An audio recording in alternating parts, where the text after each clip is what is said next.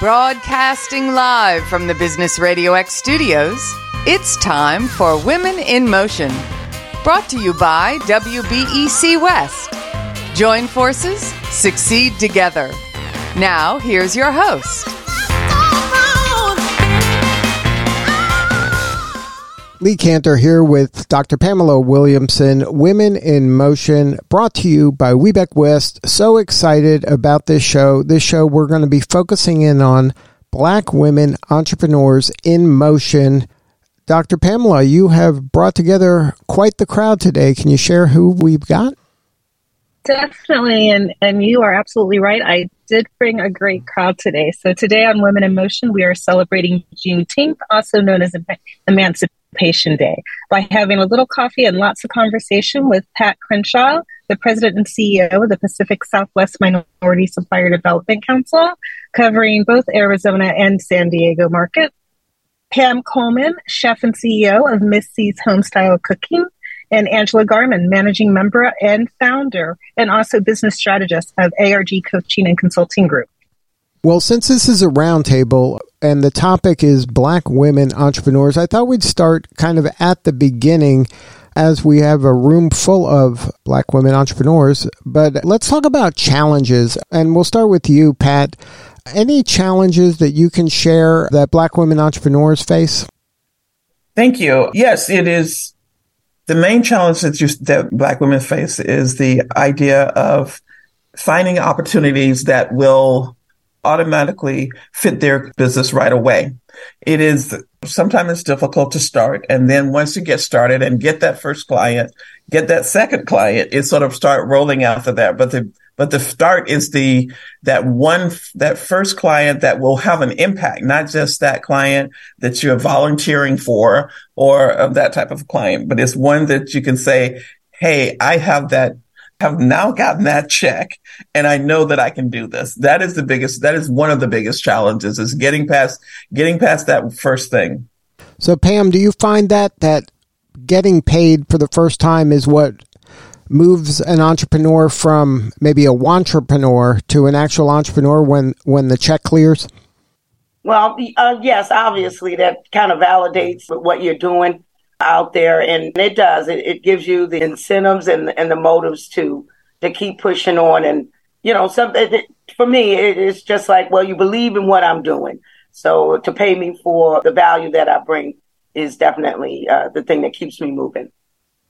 Now, Angela, did you find the same thing that um, getting paid is what kind of launched you to a new level that gave you the confidence and the, the kind of credibility that says, yes, I can really do this. I'm getting paid for it?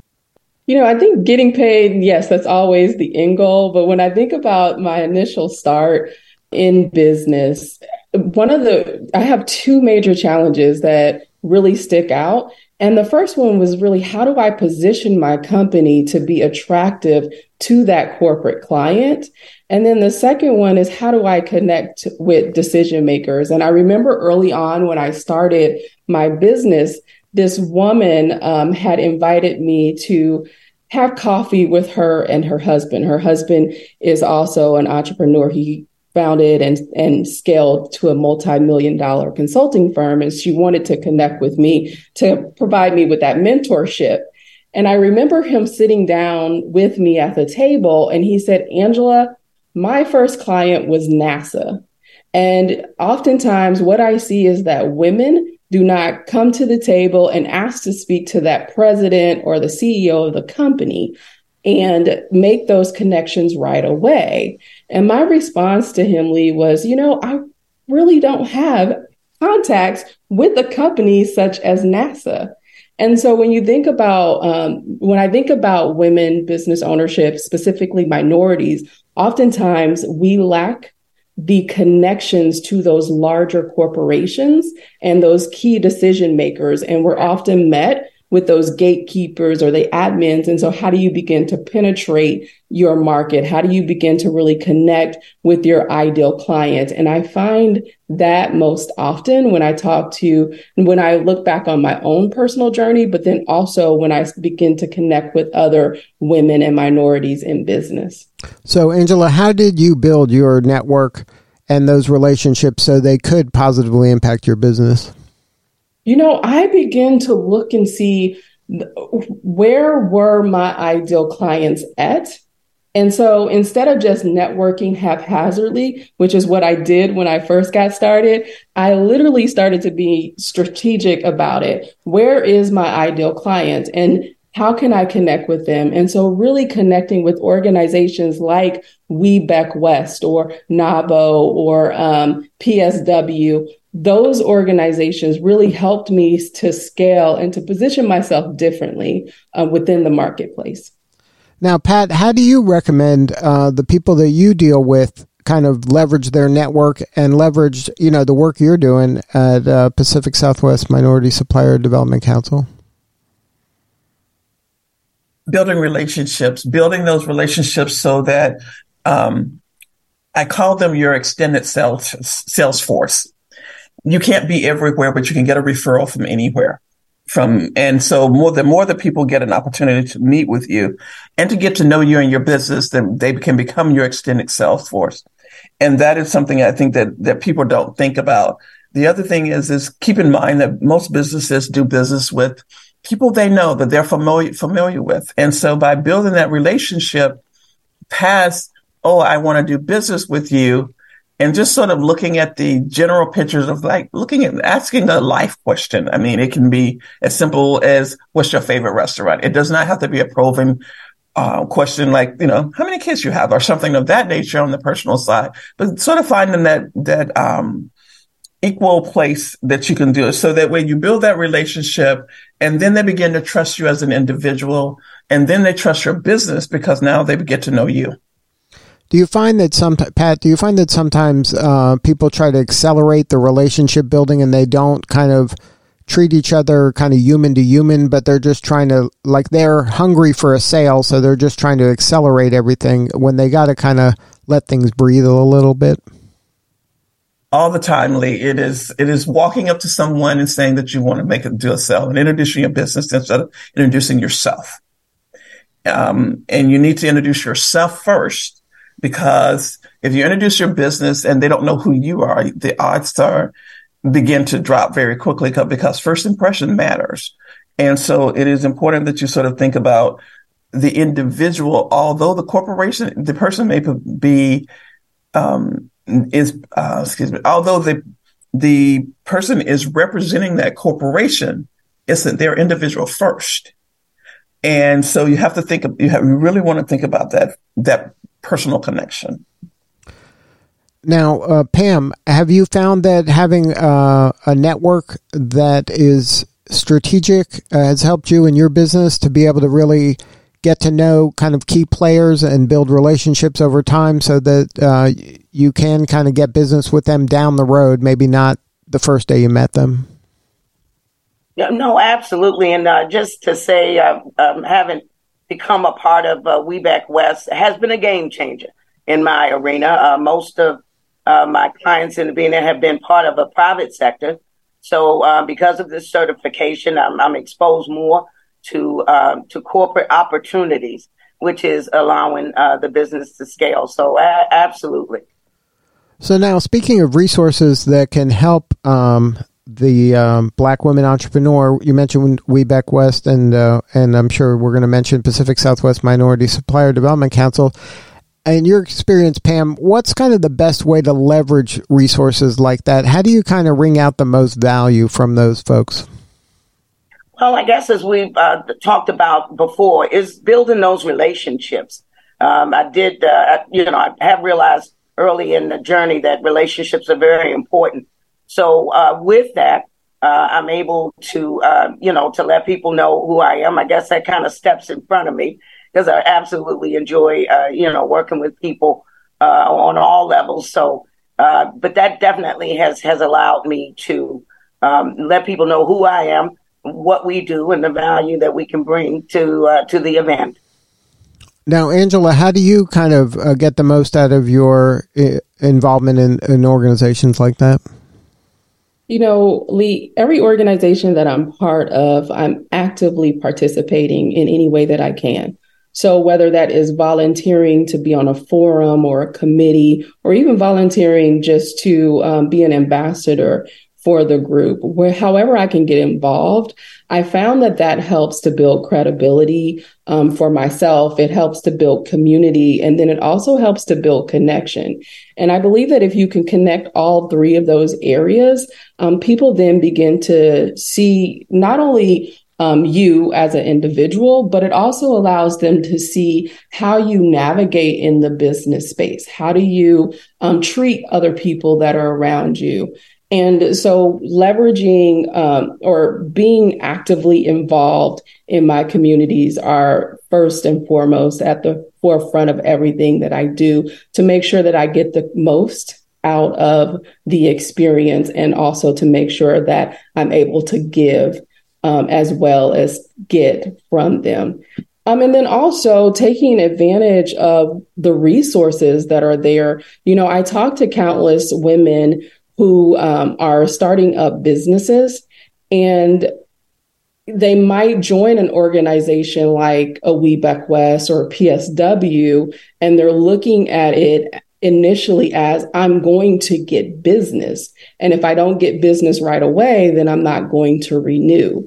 And so I often ask them the question is how do you how do you measure value? And if their value is just measured off of whether or not they get business, then I kind of challenge them with curiosity to really think about it from a different perspective.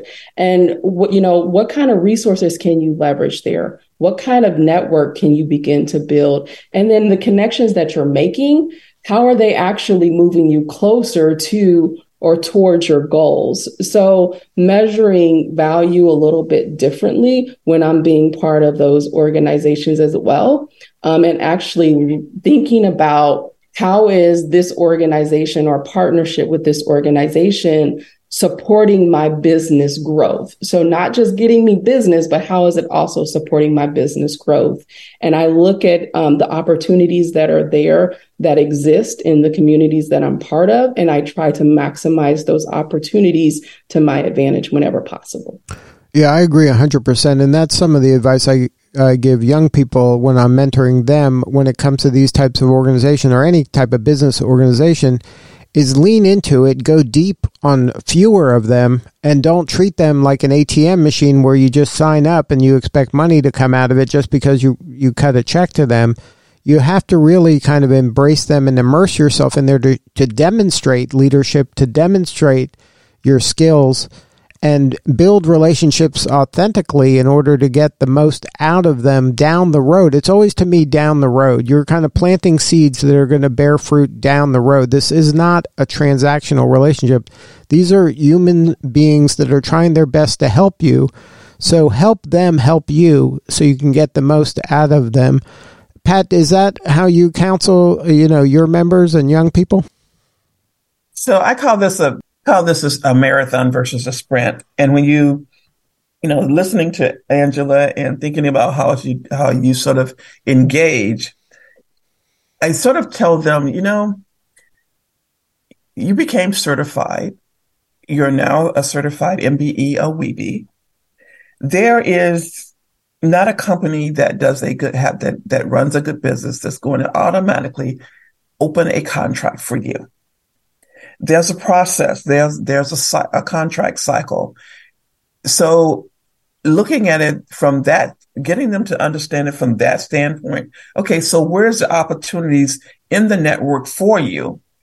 Versus saying, I want to do business with this person and sort of t- with this company and sort of targeting that company, knowing that and you know, and sometimes you know uh, Dr. Pamela and I know that the contract that, that you're looking for sometimes it just closed out because we've already referred people into it, you know, six or eight months ago, and they don't they don't corporations normally don't do corp do contracts for six months. They normally do them for a longer period of time. So looking at it as a marathon of getting to know people, getting to know the contract cycle, keeping in touch, going through the process and learning and not only that, I have an MBE that sort of talks about, you know, doing your research on a corporation before you approach them.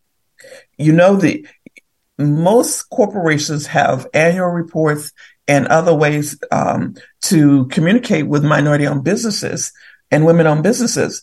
So do your research before you get before you go to them. And you can ask for a meeting. But if they say no, be prepared to say, okay, so what is your next cycle? What is, you know, when, when is going to come up with something that you're looking for something like, like my businesses? And some businesses are a little different that they, they come up, you know, um, not as com- much as contract driven, but, um, sometimes that, you know, some of the ones that are long contract driven, that are contract driven, it is difficult to get them to understand. We're just not going, we just can't find a contract for you and they don't have one available. Right. You have to be patient and, and things aren't going to happen on your timeline. It's going to happen on the timeline of the businesses involved. I mean, it, I think a lot of people, they have to kind of manage their expectations. It's not transactional and that's not how business works. It's just, you know, we're human beings dealing with human beings. Um, yeah. Uh, now, I'd I'd like to shift gears a little bit and, and look at it, this uh, look at business through maybe the lens of somebody who hasn't partnered with or, or worked with uh, a diverse entrepreneur community. What could uh, you tell them about some of the benefits of working with and partnering with uh, more diverse entrepreneurs? Um, why don't we start with Angela on this as your consultant? So, start consulting. That's funny, Lee. So when when I think about working with diverse and minority businesses, I think the main one of the main things that we bring to the table is a different perspective. Oftentimes, um, regardless of who you're working with, uh, ideally we come from different demographics, different backgrounds, different upbringings. And so as a diverse supplier, we typically will bring a different opinion or voice to the table.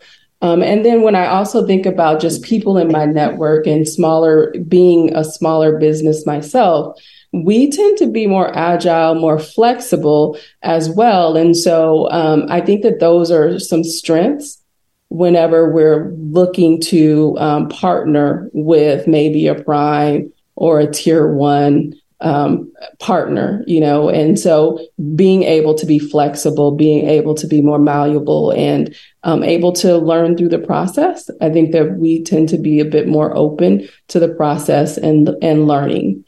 Um, and so I think not only do we bring that diversity of thought, we also come to the table with the willingness to be to want to learn from whomever we're partnering with. Now, Pam, can you share a story maybe uh, in your business uh, where you worked with somebody that hadn't been working with a diverse entrepreneur like yourself? Um, you know what? it happens probably more than uh, more than enough. Um, I, I, think um, I'm coming from the direction of the food uh, industry, obviously, and service. So um, there are a lot of times I have uh, encountered um, opportunities in which they've been used to a, a, a certain type of catering or a certain type of uh, meals in there. But uh, I'd like to think uh, I bring and change the flavor of what a corporate meeting might look like or uh, or a corporate event. So um, so absolutely, but it, it is uh, welcomed. It is welcome. People receive that. They receive the company, and I think that's one of the things that kind of you know makes us different. That's what I'm looking for. Just kind of give give that environment a little more flavor. Well, well, I think that even in the in the name of your company, Homestyle, Homestyle means different things to different folks. So when you're talking Homestyle and you're bringing your style of Homestyle to an event, you know, you're opening up eyes to to people that maybe haven't had that experience before. No, absolutely. Um, Homestyle comes from continuing the tradition of cooking with love. And there's a difference and that's what I bring to the table. And um, and absolutely, it is definitely uh, welcomed uh, along those lines. Yes.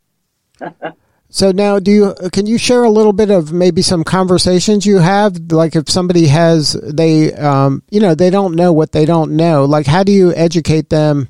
In a way that uh, allows them to open their mind to you as a service provider. Well, absolutely. I mean, um, just you know, with the different meals and, and things like that, experiencing that, and yes, I do get a lot of uh, this tastes like Aunt Susie's. Uh, my, my foods have memories. Uh, that's one of the things that I, I, bring to the table. So that conversation continues. And there are opportunities when I'm serving uh, different meals. It opens the door for me to educate people about a lot of times where uh, Southern foods began. Uh, there's certain foods that have come to America, but by only one way, and that was the slave trade. But they are pretty much ingrained in um, in Southern cooking today. So yeah, it gives me an opportunity to educate folks about the power of food. Has there been a time, uh, maybe you can share, uh, when a client of yours, you know, kind of was moved or touched by your food, and and and you did bring back a memory to them that maybe was unexpected?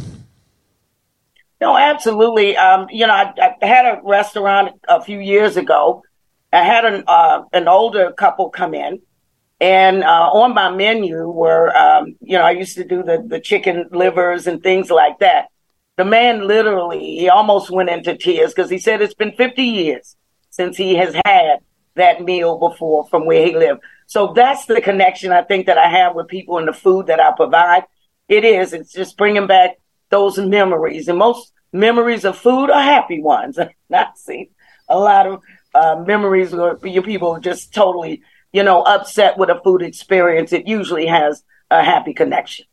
And an emotional one because you know Absolutely. you're you're um, you know you're exciting more of the senses of an individual. You know, a smell or a taste can bring back a memory from their childhood that you know that they hadn't thought about in, in years. No, absolutely. I, again, um, you know, and this is from the beginning.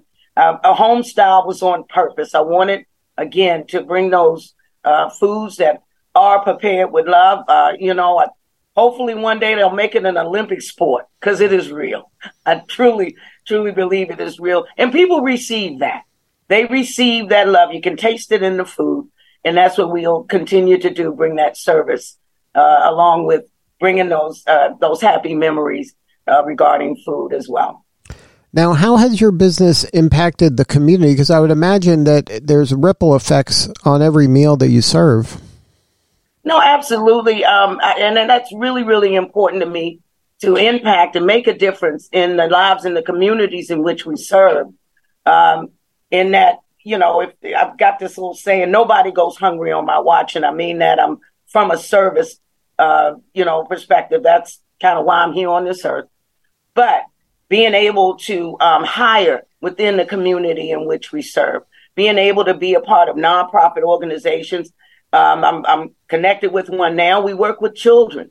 We go into elementary schools and middle schools and teach them about nutrition, introduce them to new fruits and vegetables they might not ever, you know, have been experienced. So so that that's important to me to stay connected to the community that I serve. Yes. Now, Angela, can you share uh, a story maybe uh, where you've seen kind of an impact like that and, and an impression you've made that had maybe surprised you a little bit? Um, yeah, you know, I so when I first started my business, I totally first generation entrepreneur had no idea how to really grow a business, how to even develop in a business, you know, develop out a business. I think the easy part is the conceptualizing it and the very start, but actually scaling and growing is a little bit different. And so as I as I begin to grow as an entrepreneur and connecting with um, other women, I was actually able to help them get out of their way, their own way, break down their barriers, even as I'm scaling and growing mine. So I often tell people, it, you know, we're great at what we do, right? I'm great as a change management consulting. I'm great at looking at other people's processes, procedures, helping them put um, the right processes, procedures in place, and moving their teams, moving their organizations forward. And so, as I began to develop out my business and then started to uh, connect with corporations, connecting with government entities, I learned the art of business. I actually learned how to scale out. And so, I, when I um, I was president of NAWBO Phoenix for 2019 2020. I had the privilege of leading that group. And I remember at the start of my presidency for NAWBO Phoenix, I had sat down with Dr. Williamson and I will never forget this because at the start of it, she asked me, she said to me, she said, Angela, it's all well and good that you're serving as president of NAWBO Phoenix, but what are you going to do with it? And so having women in your life like Dr. Pamela Williamson or other or other mentors or people that can be a sounding board for you can actually push you into a different different sphere of influence. And so my entire presidency, I'm sitting there thinking, but what am I going to do with it? But what am I going to do with it? And then over that tenure, it actually, um, COVID actually happened. And so we had to transition everything, not only for my business personally, transition everything into this virtual world, but then also have to transition the association. And then at the same time, we started seeing the statistics behind not only women owners, women business ownership. So at that time, I think that the American Express report was saying that if parity had been reached for minority women owned business, like $981 billion would have been generated in 2019. And if it had been reached for Black women alone, $522 billion would have been generated. And then fast forward to COVID, and you see that 40% of businesses are shuttering at an alarming rate, you know, at that alarming rate. I found my what? And I heard her say, but what are you going to do with it?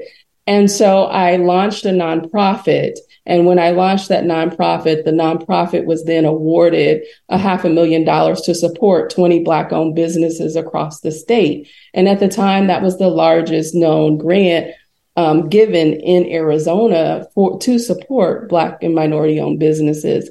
And so I that is to me a success story that you know I was able to see the opportunities that existed in the marketplace, but also see the challenges and then meet those needs. And I think that as um, business owners, we should always be looking for the opportunities that exist. How can we reposition our businesses? I know through COVID, we heard that word pivot quite often.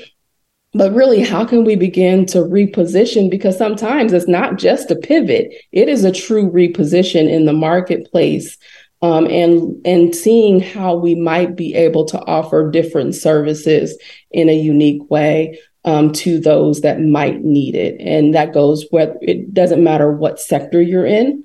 Um, you just have to look for those opportunities and possibly reposition yourself differently to make sure that you're continuing to thrive and as a as a company. Now, one of the um challenges for uh, the underserved entrepreneur is uh, the things that you describe access to support, access to capital. Um, can you share, uh, Angela? Maybe we'll start with you on this. Um, some some suggestions of where to look for support or capital or the resources uh, in order to be successful. Yeah. So you know, I think that looking looking to see what resources are free within your community is always going to be my initial um, suggestion, especially if you're in a space where you're just now starting out and trying to figure out where you are. So you always have those organizations and many people, especially um, minority businesses, they don't know about like the SBA or the SBDC or SCORE, those organizations that are um, driven by the government that's there to, excuse me, to actually support you and to support your growth to make sure that you you as a business owner have the tools and resources that you need to thrive and scale um, and that's one one way that I found about being part of being connected to the SBA and SBDC community. That's how I found out about 8A certification um, which is helping you to become sole source with for government opportunities. And so, don't neglect those free resources, but then also um, find communities like WBEC West and PSW to where you can really tap into and get involved. One of the best programs that I had ever been part of was the Platinum Supplier Program that WBEC West has.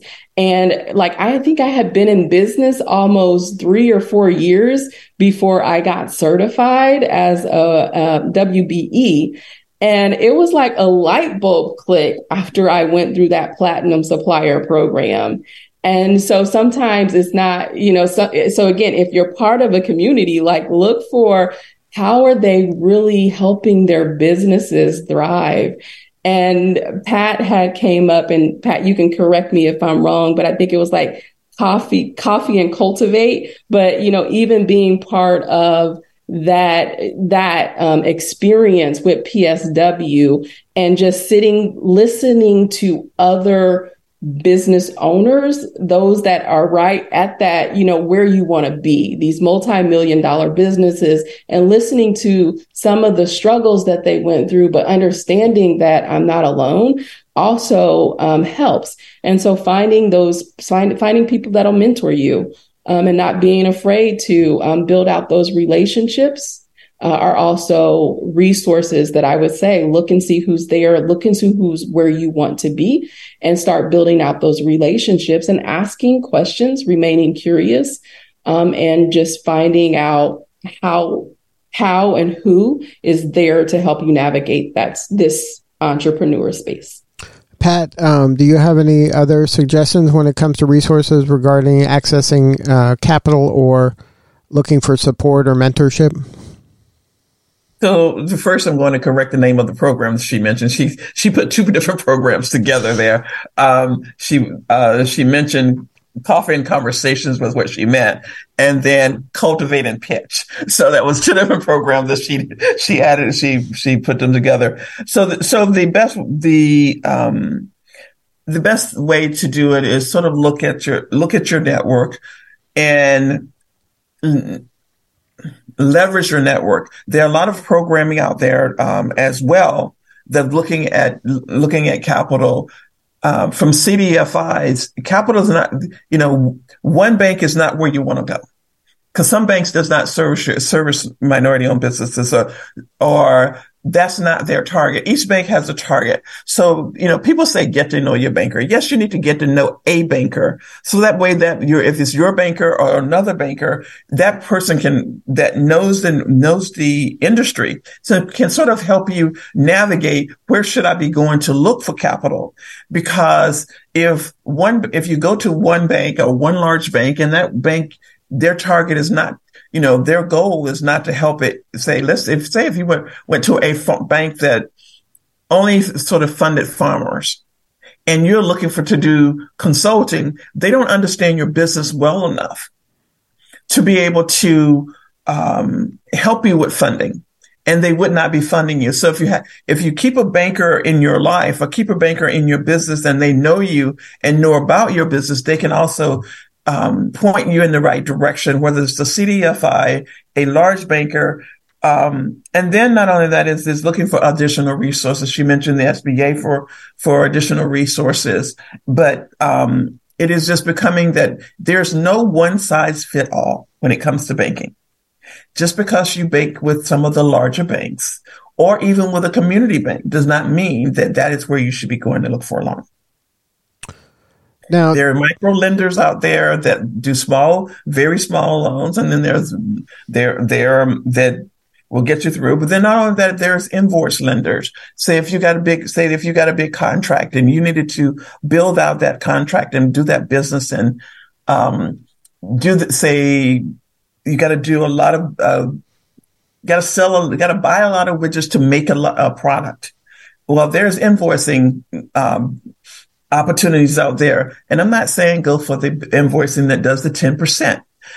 10 to 15%. But there are some smaller ones out there. There's also, you know, you also have to, when you pick up contracts and you're looking at contracts and capital, you also need to look at the terms of that contracts and capital. Um, because you're you're also going to have to look at how you're going to have to pay that back, and all of that comes in the term when you're looking for capital. So you got to be careful. Don't just you know everybody wants the big contract, but then you also got to service that contract. Got to come up with capital to support that contract, And um, Liam will share a story because it happens to a lot of um, minority owned businesses and women owned businesses that they will go and they'll get this huge contract. I got someone in San Diego, and if you talk to her, the first thing she said would say is, I almost lost everything. So she received a big contract with one of the large companies in San Diego. I mean, it was huge and she was excited and everything.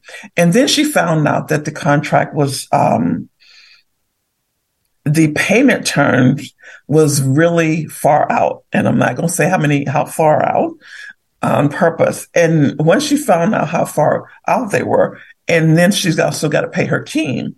The she, she her parents had to mortgage their house. Everybody mortgaged their house for her to service that to to come up with capital because she hadn't been in long in business long enough to get that capital that she needed that large that amount of capital.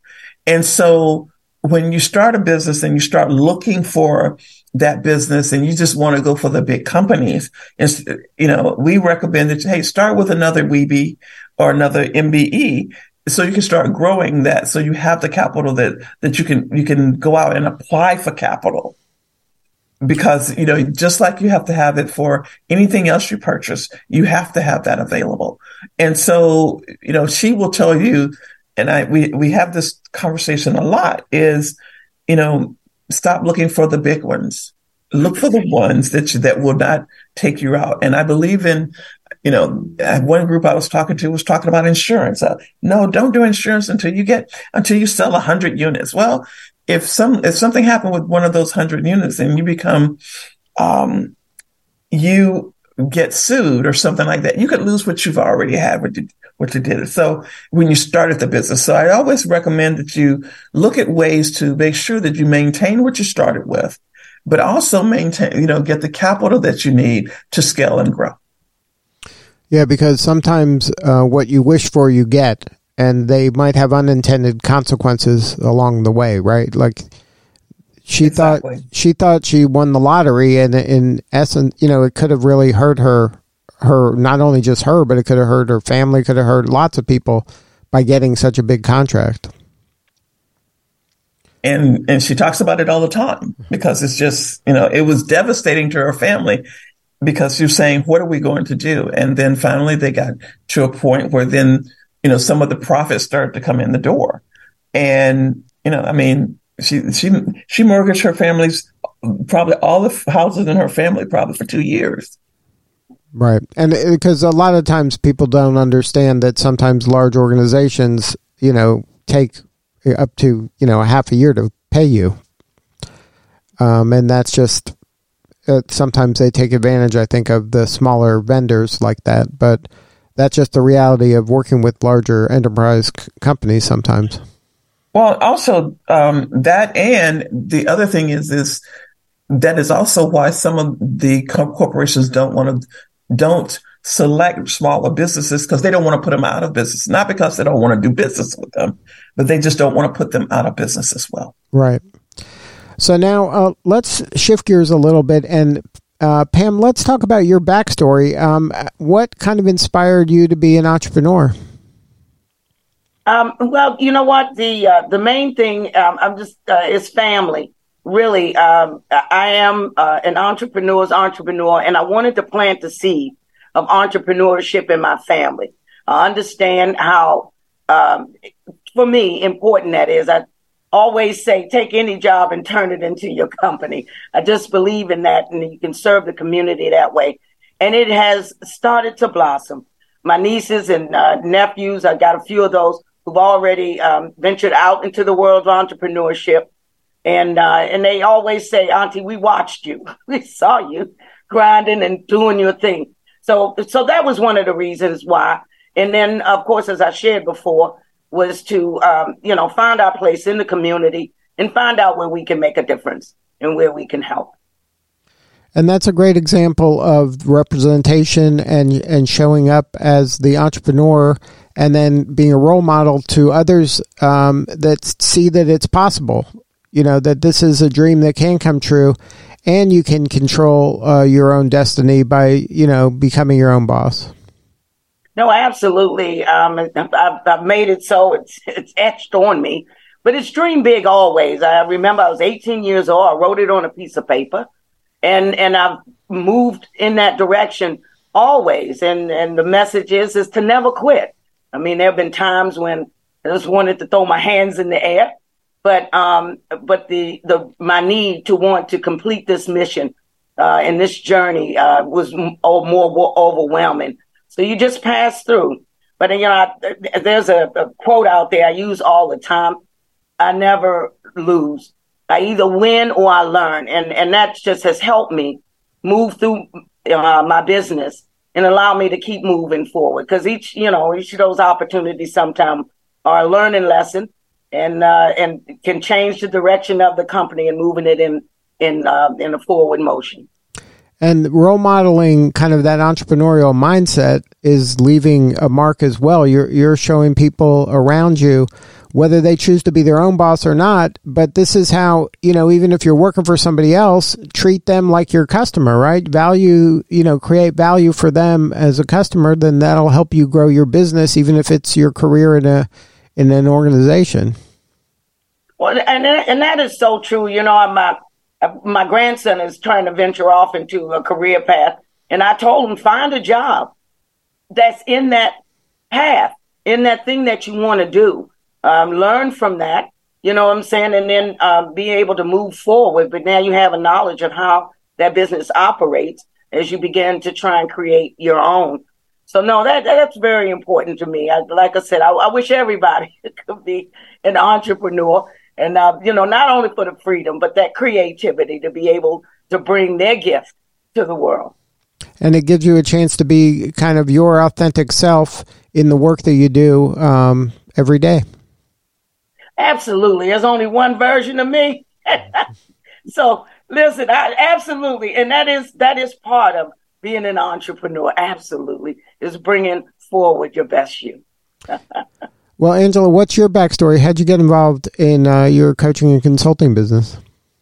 Well, my story is a little more unique, more different, I guess, than than Miss Pam's. But um, so, being a first generation entrepreneur, we were always taught you work a nine to five, and that's the that's going to create stability in your life.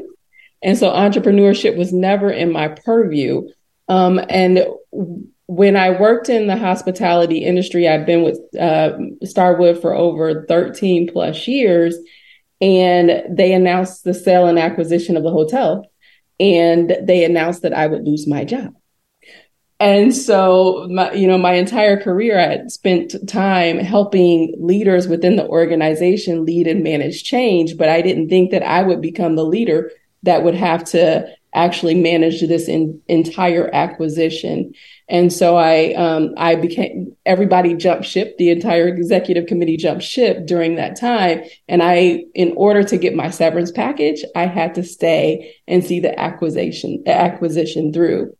And when I transitioned out of the hotel industry, I started in nonprofit, and then I went on to help a, another Black woman-owned business um, she went into her brick and mortar just as I was transitioning out of nonprofit, and she asked me to join her team to help her as she scaled her business. And so she was actually the first Black woman that I had ever seen in business. I didn't even think that, you know, it, again, that was possible, but working together, I understood that my skills were transferable and um, looking back over my career, I saw how I was able to help every hotel or the nonprofit that I worked for either um, through a season of change and create the results that they wanted to, um, through that season and or help them create a space for stability. And so when i started working with her and we were able to get her revenues up by 40% the first year another 45 plus percent the second year she was like you should be doing this for yourself and helping other businesses.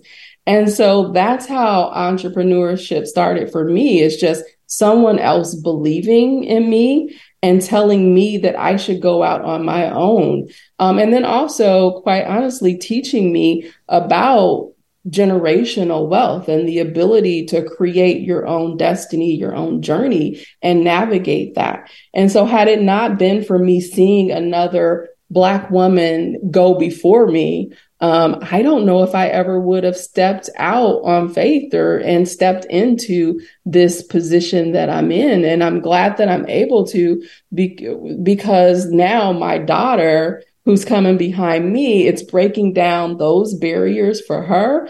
And she's stepping into entrepreneurship as well. And so I just now I want to create this space and this legacy um, to where anybody that's in our family now, just like Miss Pam, everybody in our family now can realize that they can create the life that they want for themselves. It's funny how once that mindset shifts, mm-hmm now you see the world in a different way. Yes. And right. you know, and that that's importantly, and even with what I do in change management, it starts there. It starts in the mind first, um, you know, shaping or changing your mindset um, to believe that you're able and capable of doing something or seeing a vision strong enough to walk towards and, and then, then those tools in place to make it happen. And then once you see it, then now everywhere you turn, I'm sure you're seeing opportunities and, and connecting dots in ways that you never did in the past. Yes, yes. And I think it was um, Pat that had said it earlier. But you know, just looking looking specifically, like I was having a conversation um, yesterday with a larger go- government entity, and I, I now I'm asking the right questions. When does that contract expire? Who are your primes? Um, what are the qualifications for that proposal when it comes to bid? And that way I'm preparing myself for future opportunities when they open up. Now, Pat, um, what about you? What's your backstory? How did you uh, get involved in the work you're doing now? Wow. Um, I, I came from a family of it came from a family of both. My family always had eight to fives, but not only did they have eight to fives, they had they had they had five to nines, ten to two, two, two to fives, you name it. After they walked after they walked out of the out of one location, they walked into something else. Um, my mom was the family store. We used to have a joke in the house that if you saw if you saw a kid coming around the corner and you wanted a cookie, you better go grab that cookie now because she will sell the cookie out of your hand if you were looking at it. Um, and I mean, so we've always had some type of that experience in our lives. I've always had some entrepreneur in, in our lives. So how I got to where I am here uh, is based on that. But I used to help nonprofits. Um, I used to help build the infrastructure for nonprofit. Well, I, I help nonprofits um, build infrastructure because all the nonprofits are, are, are started for, you know, out of a passion or a need that they see that needs to be filled in a community. And then they do, they start to build and then they start to put them up funding in um, themselves. And sometimes they continue to put those fundings in because their passion is so strong that they are not looking at the infrastructure. They're looking at growing that nonprofit. And they all have the, most of them have the desire that the nonprofit continues. So I started by um, helping people on my weekends build the infrastructure and the business structure for a nonprofit so that they can continue to to um, grow and maybe go into chapters. And so that's where I started. Little did I know that when I and I was also um, I've been into I've been in nonprofits for we're not going to say how many years, but I've been been here a very long time. And um, and so once I was offered this opportunity, I realized that businesses are started from a passion. And they're all started from some passion that they believe in, but then they don't, you know, they believe in the, the passion and then they don't think about the infrastructure. And in order to get capital and in order to scale, in order to be that business that you are seeing in your head, you've got to have that infrastructure in place too. So I spend my time every day. It's helping businesses build that infrastructure and making connections to how they can get more contracts. And that's how I got here. And that must be very rewarding to be able to kind of combine all your skills and passions in one place now and focus in on this uh, deserving crowd. Well, and yes, it is. But I was one of those people that kept going from industry to industry at one point in my life. And I kept saying, if you don't soon settle down, you're never going to be an executive anywhere because it like, it seemed like every time I got hired for a job, it was a different industry. And then I took a position, um, in another nonprofit, which surprised the daylight out of me because I was not in, I was trying to get out of nonprofits. And when I took it out, every industry that I touched, I used in that position. And I was in that position for 16 years because it was just, I was watching my life replay in everything that I did. And it was like, okay, now I know why every industry, everything that I touched in, in my younger days, it was preparing me for what I was coming in front of me. And it amazes me how much that did tie in. And yes, so and so that position prepared me for this one. So it is always, you know, you think you're going sideways sometimes.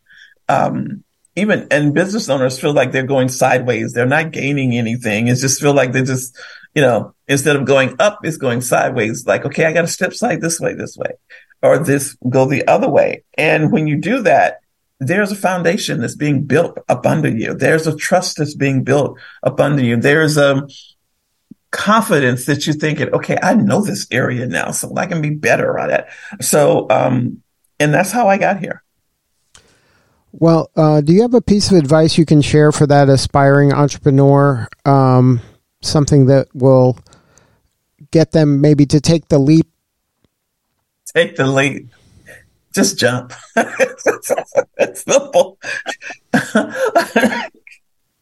Just jump. Um, it is, you know, if you have that desire, if your heart is it, if your heart's in it, um, know that it is not going to look like you think it looks now. It is, um, you know, you have this vision of what it is today, but know your vision will change. Know that your vision will grow. And as your vision grows, your ability grows. And when you start thinking about it and you're looking back, you sort of just go, this is fun, but it's a lot of work.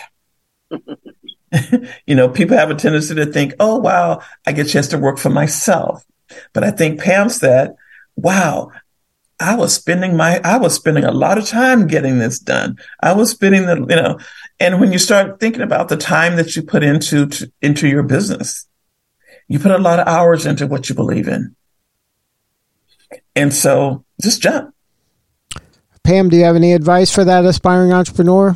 Maybe some. You know wisdom? what? I'm going to agree with Miss Pat all the way. Yes, if you believe in uh, in something, if you have that passion, I tell people all the time, there's a gift that God has put in you to deliver to the world.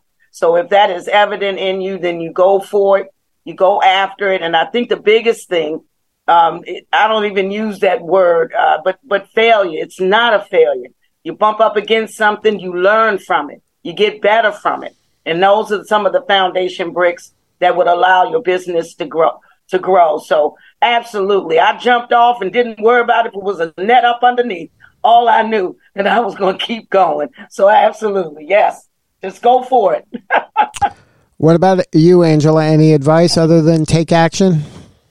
Definitely echo everything that they say. I would also add to it don't just do it to make money. That's all. Make an impact. Do it to make an impact. And so always have your why in front of you. I know that Simon Sinek, what's your why? But if you always have your why right in front of you, then that's going to keep you moving forward, especially during the tough times. I know um, as an entrepreneur, I even working with entrepreneurs that are just getting started, they think that they're going to make money right away. And there's going to be these really hard or tough seasons that you have to navigate. And so if you're just in it for the money, then, then that will, that will first of all be a heavy burden on you, especially when that financial stability isn't in place. So go into your organization, um, building out your organization with thinking about how can you make an impact on your community, on your world, your children's world, etc. Um, and I and if you go into it with making an impact and and with your why, then those will be your driving forces as you decide how you want to continue to move forward.